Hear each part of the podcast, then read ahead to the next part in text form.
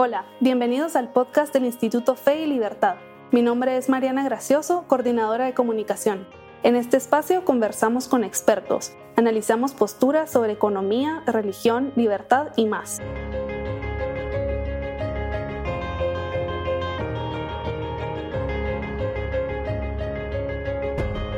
Bienvenidos a un nuevo episodio.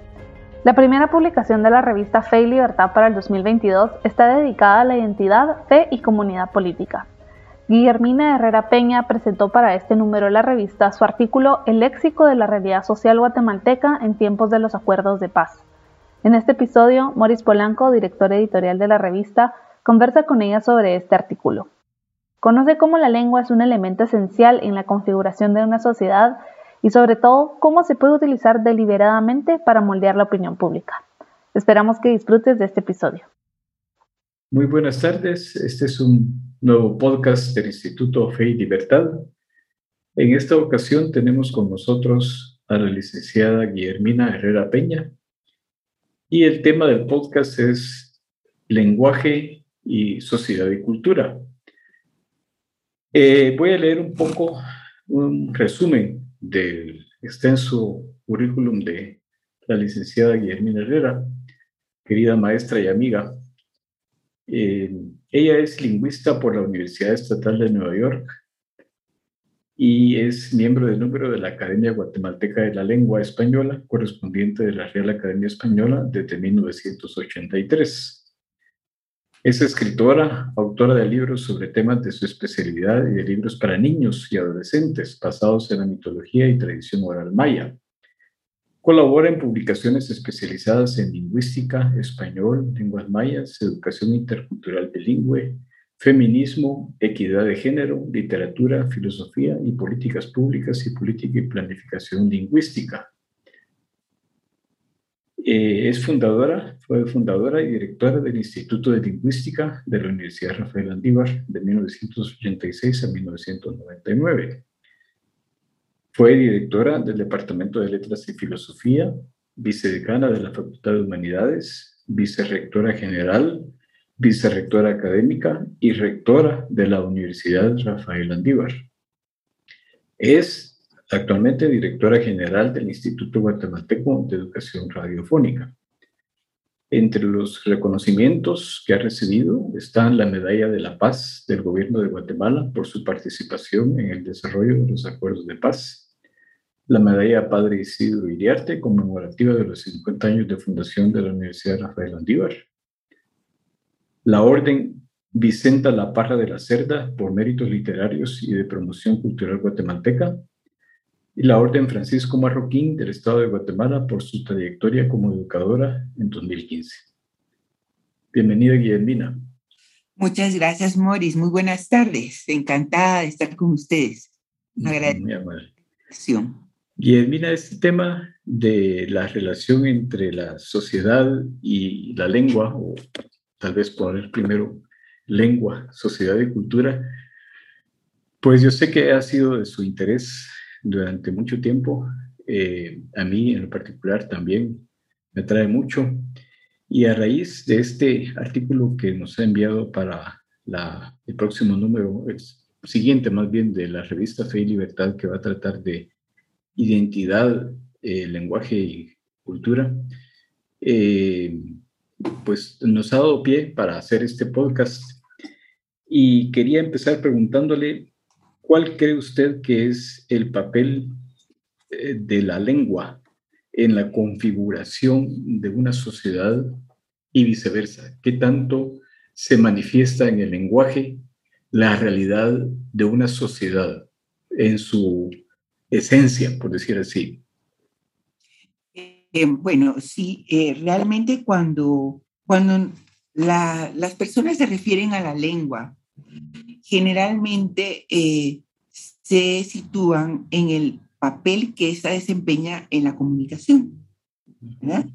Sin embargo, eh, tenemos que recordar que la lengua eh, está relacionada y actúa de manera protagonista en la captación y en la representación del mundo exterior que tenemos.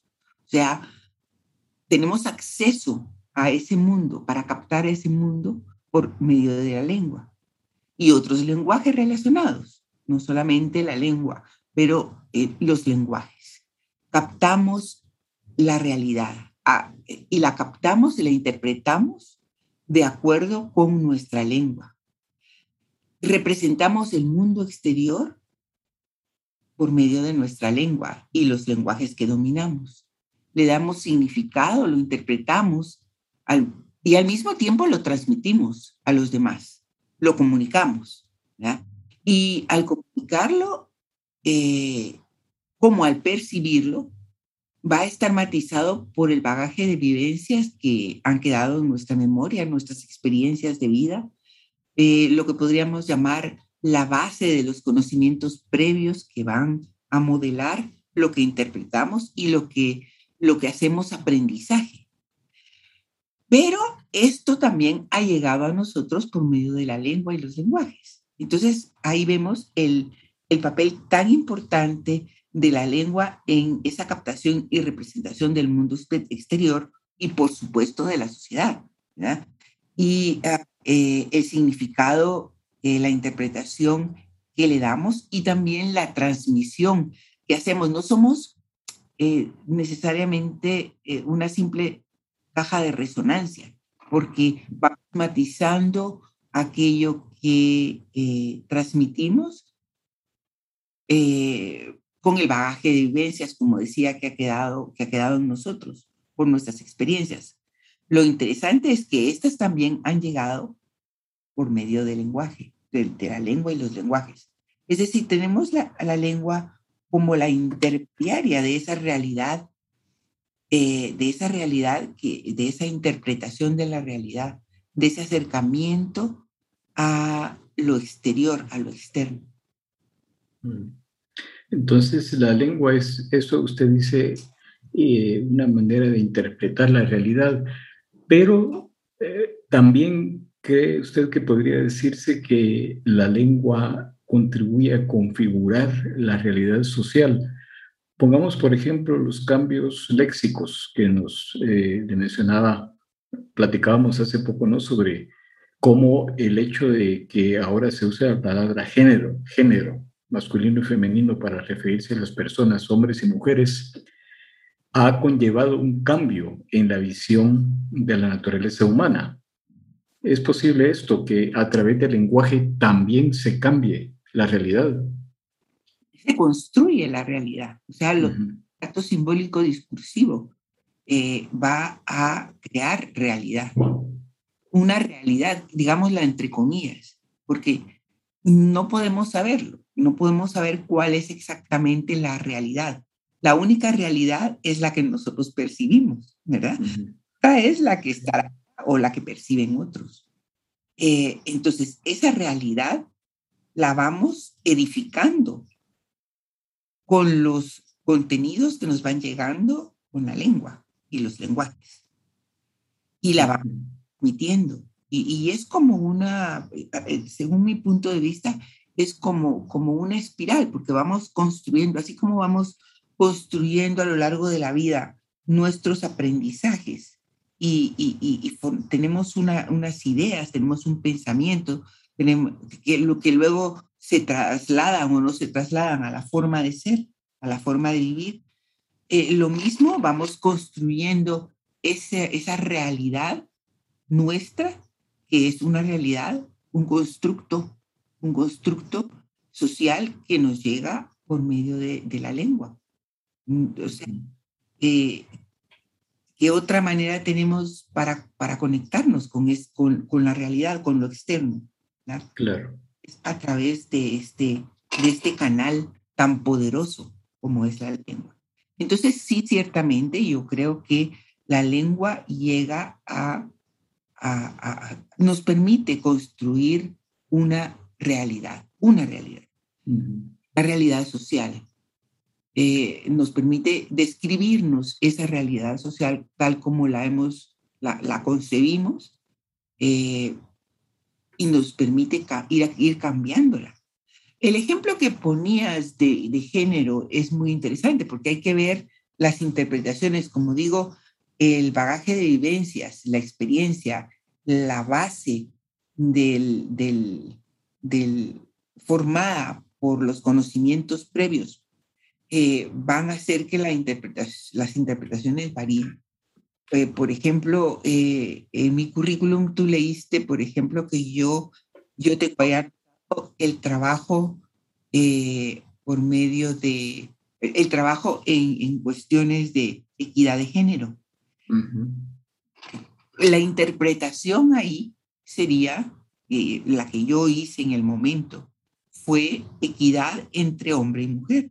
Eh, toda esta dinámica va en torno a las transformaciones de la sociedad en ese afán de ir construyendo la realidad. Muy bien. Ahora, si el cambio lingüístico viene de fuera, y quiero referirme ahora a la obra de teatro, a la comedia que usted analiza en su artículo tan interesante. Eh, nos cuenta un poco de qué se trata la comedia porque ilustra, a mi parecer, perfectamente este punto de la relación entre lengua y sociedad.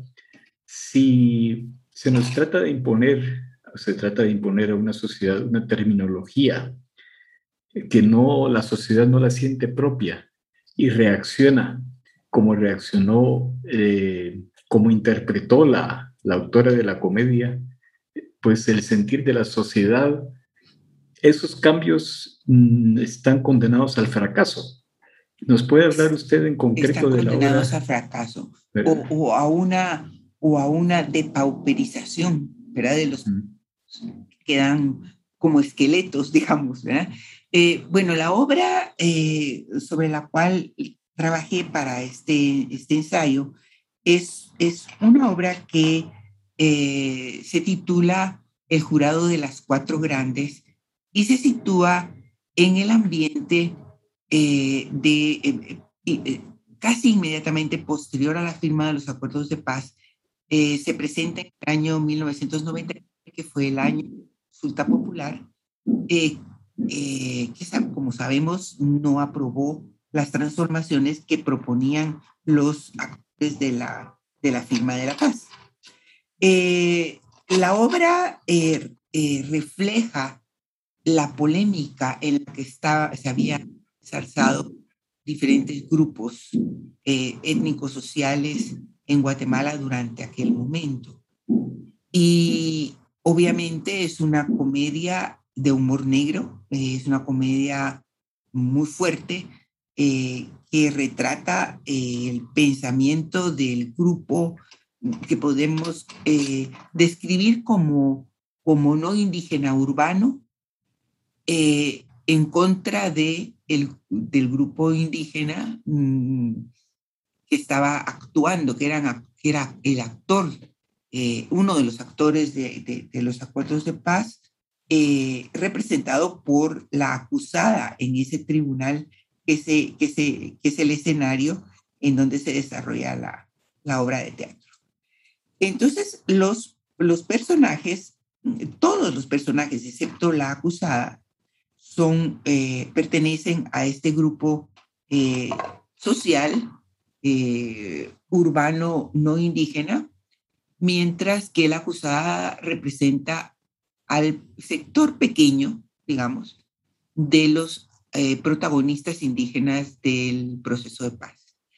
Y, así como en, ese momento se estaba llevando la polémica en, todos los espacios ha habido si puede haber, desde las conversaciones íntimas entre amigos en la casa, los medios de comunicación, eh, también esa obra de teatro refleja eh, lo que estaba sucediendo.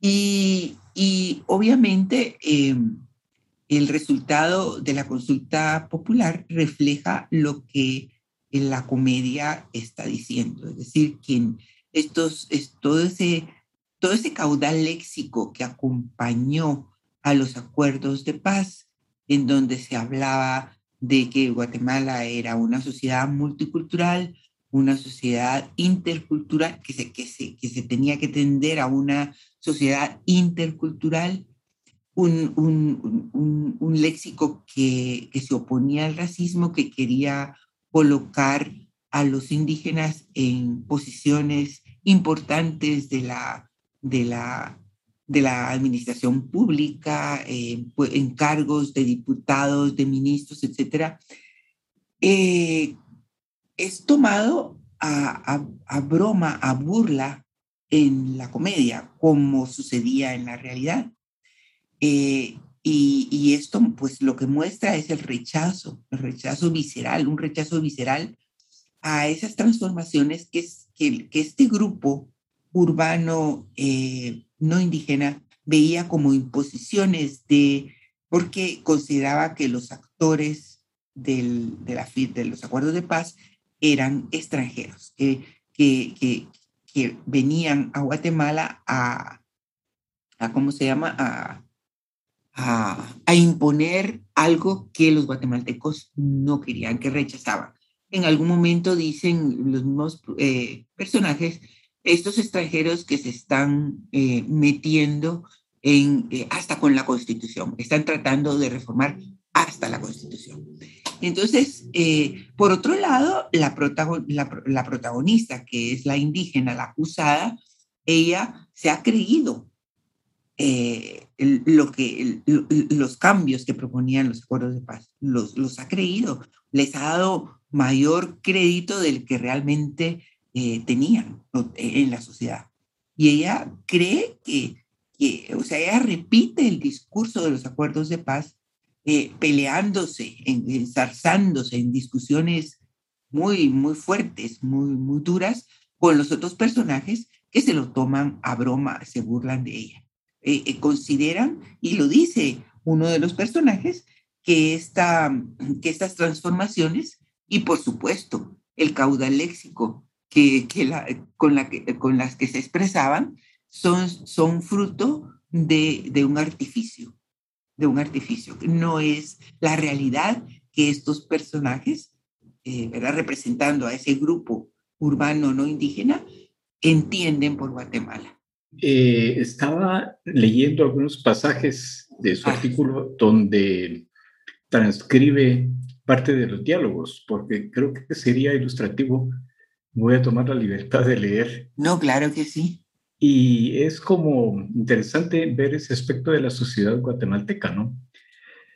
Por ejemplo, dice la acusada en un fragmento que estoy leyendo aquí en la página 18 de su ensayo. Eh, me van a disculpar los oyentes, pero es lo que dice literalmente la obra, ¿no? Quiere decir, acusada dice, quiere decir que lo que les molesta es que seas india, Grande 3. No, no, de ninguna manera. Grande 4. Todo lo contrario, es un orgullo para los guatemaltecos tener quien represente al pueblo maya.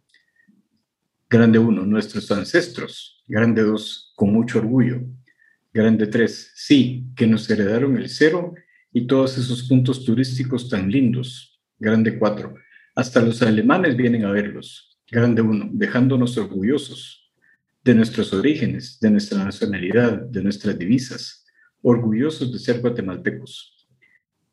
Pero esto lo dice con sentido irónico, ¿no? Es decir, hay un cierto cinismo. Eh, tal vez es lo que usted me comentaba que más le llamó la atención. Eso es una manifestación del ser de la sociedad guatemalteca que se refleja a través del lenguaje, ¿no? Pero que de alguna manera como que contribuye el conservar el, digamos, el preservar esa manera de referirnos entre nosotros a esa división al interior de nuestra sociedad. retomando el tema, estábamos conversando con Guillermina acerca de cómo la lengua, a la vez que es una manifestación de una realidad social, también ayuda a configurar una nueva realidad social. En el caso de los acuerdos de paz, hubo una terminología, un lenguaje nuevo que se trató de que se usara en Guatemala eh, en relación sobre todo con los grupos étnicos de origen maya en Guatemala pero la sociedad guatemalteca reaccionó de una forma un tanto cínica, nos dice Guillermina en su ensayo sobre el jurado ¿no? de los cuatro grandes. Entonces, ¿qué manifiesta Guillermina? Eh, ¿Qué es lo que la autora cree usted que pretendió hacer con esa obra y qué es lo que esa obra manifiesta sobre la, nuestra realidad social? Pues mire, antes quisiera yo eh, decir que a la hora de tratar de crear opinión pública, que creo que fue uno, uno de los propósitos de la autora, crear opinión pública para mostrar la, digamos que las actitudes negativas que impedían el diálogo eh, constructivo y el acuerdo para un nuevo pacto social, que era lo que pretendían estos acuerdos. Eh, entonces, crear opinión pública y con la opinión pública eh, rechazar esas actitudes cerradas, esas actitudes racistas, esa autofobia, esa esquizofrenia social, mostrándola, mostrándola y usando la lengua con ese caudal léxico terriblemente cínico, burlesco, eh, que utilizan muchos guatemaltecos en sus comunicaciones cuando se tratan temas como estos que van a afectar su posición tradicional.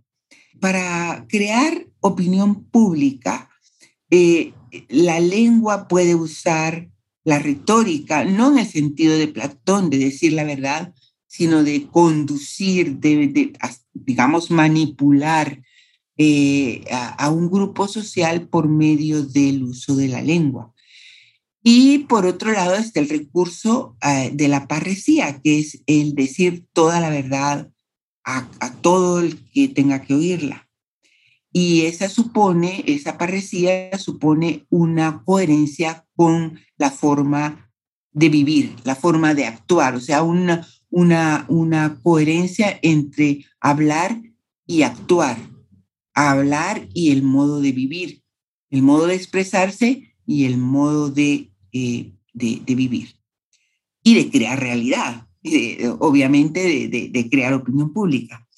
Entonces, eh, la, la, autora, para mí, está poniendo en el escenario la crudeza de las relaciones, la, la, la hostilidad, y el recurso que utilizan también muchos guatemaltecos, que es el recurso de la ironía, ironía la mordacidad, la burla. Las burlas no son, no siempre son inocentes. Las burlas que se hacen, por ejemplo, poniendo apodos o, expresándose de alguien o de algo, eh, no siempre son, son inocentes. Muchas veces tienen una carga de hostilidad muy grande. Entonces la autora utiliza ese recurso de la burla, de la ironía, de la, de la mordacidad, a veces brutal, con la que los guatemaltecos se expresan eh, cuando se trata de eh, temas como el de los acuerdos de paz que promovían esa, que buscaban esa eh, ese nuevo pacto social, colocar al indígena en otras posiciones, combatir el racismo y demás. La autora, me parece a mí, es la hipótesis que yo tengo en, en, mi artículo, la autora hace una práctica de parresía. Y hace una práctica de parresía porque está diciendo todo lo que piensa a todo el mundo y está buscando crear opinión pública en mi hipótesis para transformar, o sea, al mostrar el, el horror de, esa, de, esa, de esas actitudes y de expresadas por medio de la lengua, eh, eh, lograr opinión pública para el rechazo. Pero esto también es muy, muy delicado y muy peligroso, porque puede lograrse el rechazo, pero puede lograrse también el fortalecimiento de esas actitudes y de esas expresiones. O sea, es sumamente peligroso, sumamente arriesgado a la hora de estar creando opinión pública.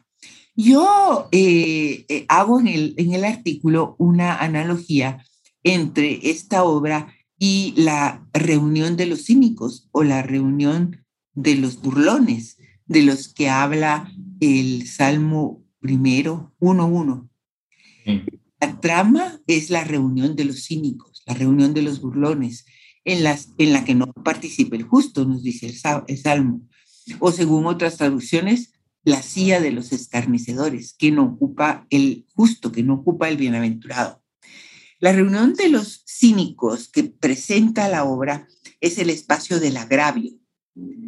Es un escenario donde ninguno, o, tal vez con excepción de la acusada, eh, cree en nada ni en nadie, donde todos desconfían de todos, se hostilizan crudamente entre sí, se burlan sin piedad eh, unos de otros. Y los escarnecedores son estos personajes, hablan sin aparente careta, pero la franqueza de ellos, que es obvia ahí, no es parecida porque emana de sus pasiones y de sus intereses. Y estas pasiones y esos intereses expresados en la lengua acaban definiendo a estos personajes, determinando a estos personajes. Las complicidades que se tejen entre ellos son complejidades que se asientan en el escarnio, en la burla, en el chantaje. Entonces, y si la reunión de los cínicos es la sociedad, el comportamiento de los escarnecedores es la forma de interrelacionarse de los diferentes sectores que la componen. Esta es la analogía que yo hago en el artículo, porque no hay duda, desde la identidad cristiana te, te, te, conduce a, la carga significa la, la, obra te conduce a, a, a, encontrar una figura en esa enorme carga significativa del Salmo. Eh, esa extraordinaria belleza literaria que tiene y el poder de las palabras que, que utiliza. Eh, y por medio de esta alegoría, mm, digo yo en mi artículo, la autora construye esta comedia eh, fuera de lo común, porque no es la comedia que encontramos eh, normalmente en los tres huitecos y en otro tipo de, presentaciones y de producciones que se dan todo el tiempo en Guatemala, sino que toca un tema medular, terrible, duro, durísimo, que es eh, la identidad de esta sociedad.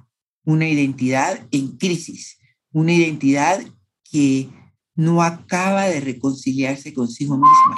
La autora eh, se burla de los burlones, podríamos decir así, porque en la continuación de ese diálogo que leía antes, dice el Grande 2 dice a la acusada, cosas veré de Sancho amigo, pero vamos a ver qué hacemos por usted. Que no se diga que no hay solidaridad entre hermanas. Grande 3 completa la idea a su manera, hermanas de sangre. Grande 4 continúa, hermanas de raza. Pero ante esto, Grande 1 exclama, tampoco. Grande 4 la ataja. Hay como no la gringa. Grande 3, gringa de raza aria. O Grande 2, made in USA. O sea, como que la autora también se burla de los burlones, ¿no? O sea, la autora se burla de los burlones y se burla de todo también. O sea, que como guatemalteca que es, usa ese código también, ¿verdad? Es un código que, que, al que se recurre con mucha frecuencia en Guatemala. Ah, y yo soy contraria a ese código. Nunca, nunca me han gustado, creo que no lo uso. Pero es muy típico, muy propio del, del guatemalteco. La, la, la autora exagerando esos estereotipos, están, o sea, son exageraciones de la realidad, pero son familiares, son familiares, los conocemos, nos topamos con ellos todo el tiempo. Los exagera, se burla de ellos eh, eh, y los hace actuar y hablar, ¿verdad? De, de, de la manera como lo oímos. E, es interesante, Morris, que, por ejemplo, eh, cuando yo era niña, eh, los mayores se expresaban con mucha libertad despectivamente de los indígenas. Es común. Yo recuerdo que aún en un libro de lectura que yo tuve en el colegio, que se llamaba El Quetzal, era una colección de libros, al estilo de las, de las antiguas selecciones, había chistes abajo, como para distraer al, al, al estudiante en algún momento. Y muchos de esos chistes eran chistes contra los indígenas, los ponían en ridículo. Y era, en el colegio lo leíamos, había con mucha libertad para expresarse, pero eso cambió. Y ya en los tiempos de los acuerdos de paz, ya no había esa libertad tan así, porque, porque se estaba, estaba la polémica y la gente usaba, recurría a lo políticamente correcto, a un lenguaje políticamente correcto. Pero en esta obra vemos que sale todo lo que tal vez en la intimidad se decía entre amigos muy... En el fondo se está burlando del lenguaje políticamente correcto, es decir... Y a la vez está burlando del lenguaje políticamente correcto. Está diciendo a, las, a los organismos de paz, a las instituciones de la ONU, que no van a cambiar nuestra realidad. Que no la van a cambiar. Van a cambiar. Y el público... No lo, va, no lo va a asumir. En la obra hay unas burlonas y la autora se burla de las burladoras y el auditorio goza viendo que se burla la autora de las burlonas que se burlan de, los indígenas. Es todo un, un metarrelato, ¿verdad? es un metarrelato que, que, está muy cercano a nuestra realidad social. Sí. Es para ver Entonces, queda al final por encima de el que se burla, el que, el que se burla de la burla es el que gana, podríamos decir así. Aunque se, se, se podía haber arriesgado gravemente la autora, ¿verdad? Pero, pero parece que eso no resultó porque, porque su obra se presentó muchísimas veces a petición del público y se imprimió y se vende como libro aún en Amazon y en, bueno, y, en otras eh, librerías eh, en línea, además de estar aquí en las librerías locales. Entonces, eh, la gente sigue leyendo la obra. Ahora, ¿qué fue lo que realmente eh, le gustó al público? ¿Qué le atrajo de la obra? Esa es una incógnita, digo yo. El verse reflejado tal vez en ella. El verse reflejado en ella, ¿se identificó con los personajes o se identificó con la relación de los personajes con, la, con el escenario, con el decorado? ¿O captó el andamiaje simbólico discursivo de la obra que para mí es una crítica a, esa, a esas expresiones, a esa forma de expresarse, a ese caudal léxico cargado de hostilidad extrema que...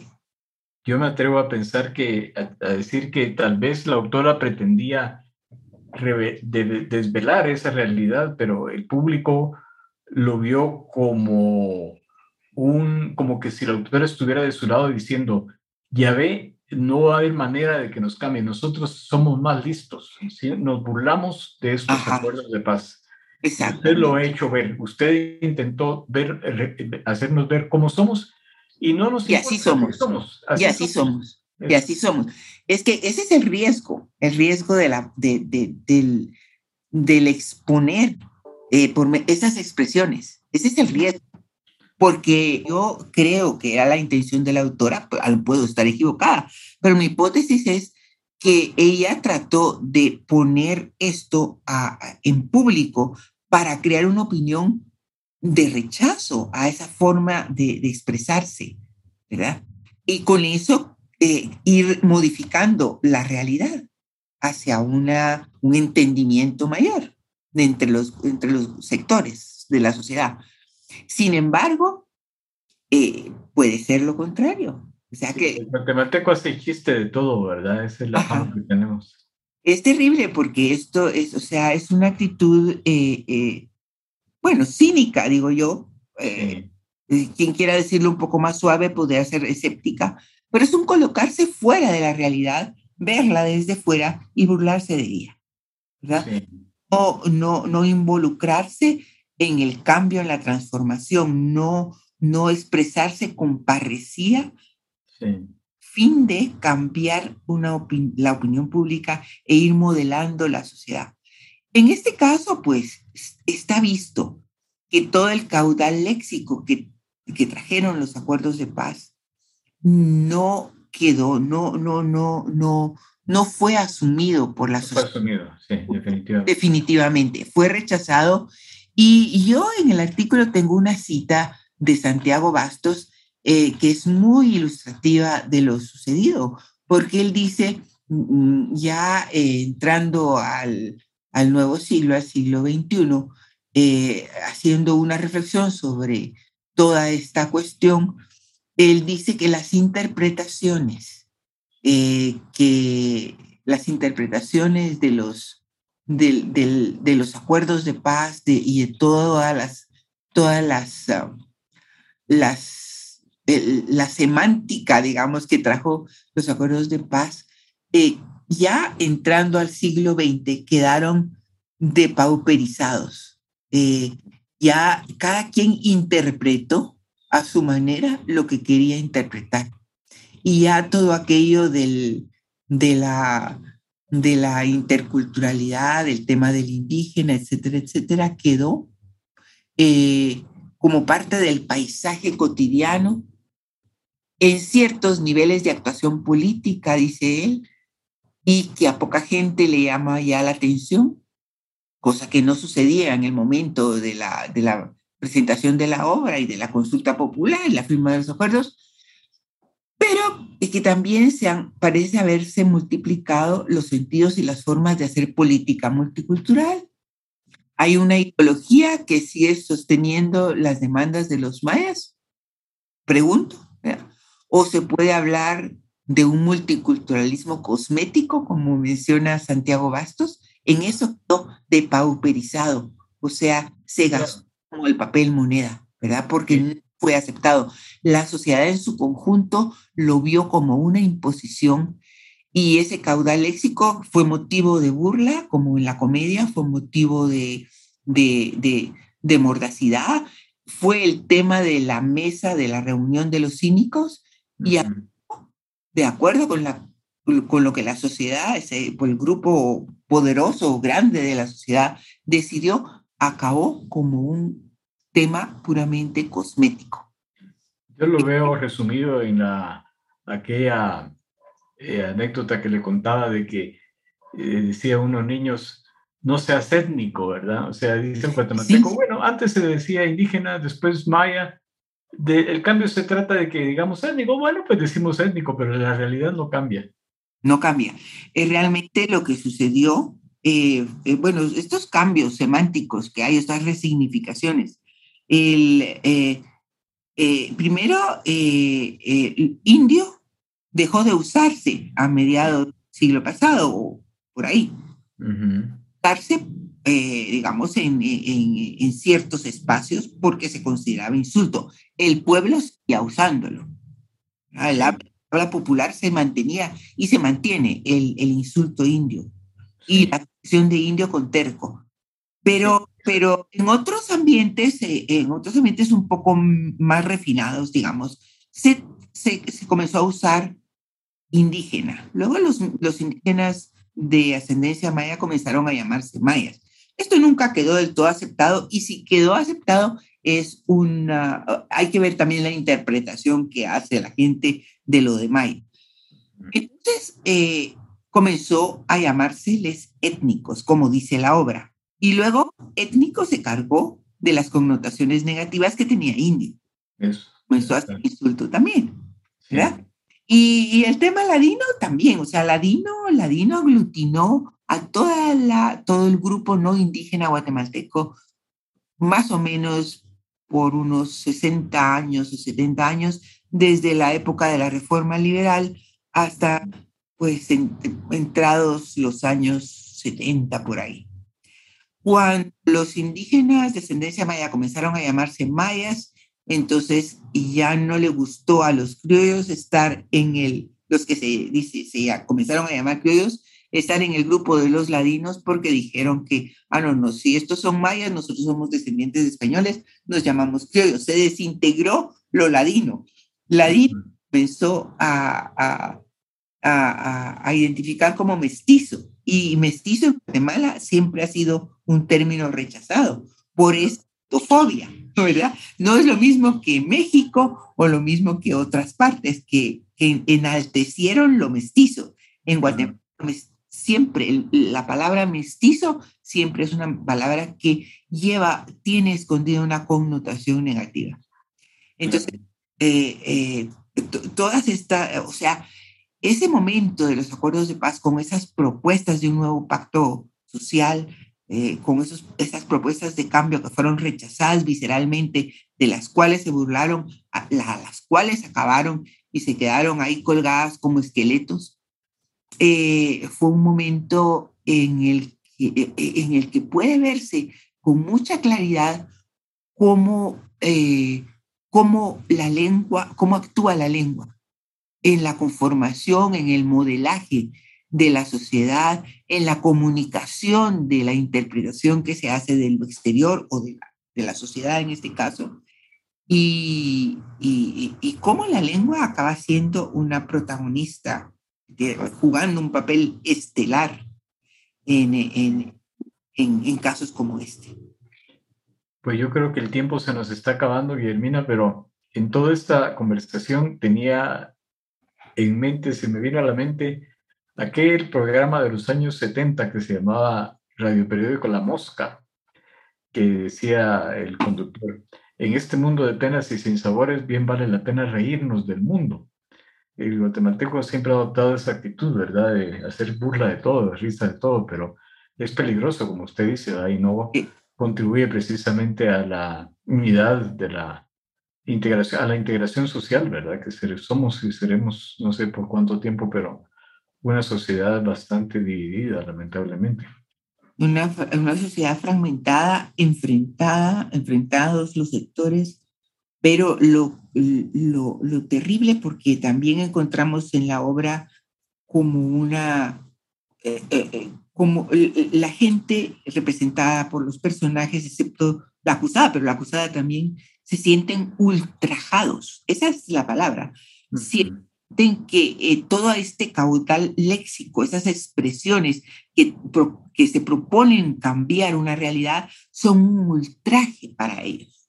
Sí. Por otro lado, es tremendamente conmovedor la auto, autofobia por el tema del mestizaje, entre comillas, eh, eh, elementos biológicos, y por otro lado, la esquizofrenia, que sí y que no, que, que no acepto. O sea, es, eh, a, mí me conmueve profundamente este, esta gravísima crisis de identidad de los guatemaltecos, de muchos guatemaltecos que no salen de ella, que no acaban reconciliándose con su identidad y que recurren al, a, la, a la, corren a la reunión de los cínicos, porque como que es el único espacio que les queda. Se me la mente también otro posible tema de investigación, pero eso lo dejamos para un futuro. El voceo. Si una persona de clase, digamos, clase media alta, utiliza el voceo, lo hace como con el derecho de usarlo como cuando se expresa con, con palabras vulgares. Pero si lo hace un indígena que también habla, utiliza el voceo, él ya no. Entonces hay un diferente voceo, ¿verdad? Sería para interesante investigar ese fenómeno. Sumamente interesante. Es un tema sociolingüístico interesantísimo. Los indígenas aprendieron el voceo en el siglo XVI y pues donde no ha llegado a la escuela siguen utilizándolo como único pronombre de segunda persona. Pero sí, es un tema que, que puede ayudar a poner una pieza más en la en ese rompecabezas que es comprender la identidad del guatemalteco. Bueno, pues ha sido muy interesante la conversación, Guillermina, le agradezco mucho, como siempre, recordando las mm. clases de hace tanto tiempo de lingüística. Muchísimas gracias por la invitación. Bueno, pues ha sido una, una tarde muy agradable. Muchas gracias. Gracias por unirse a esta transmisión. Si desean conocer más sobre el Instituto Fe y Libertad y lo discutido en este episodio, ingresen a www.feylibertad.org. No olviden seguirnos en nuestras redes sociales, YouTube y en su plataforma de streaming favorita. Gracias por escucharnos y nos vemos a la próxima.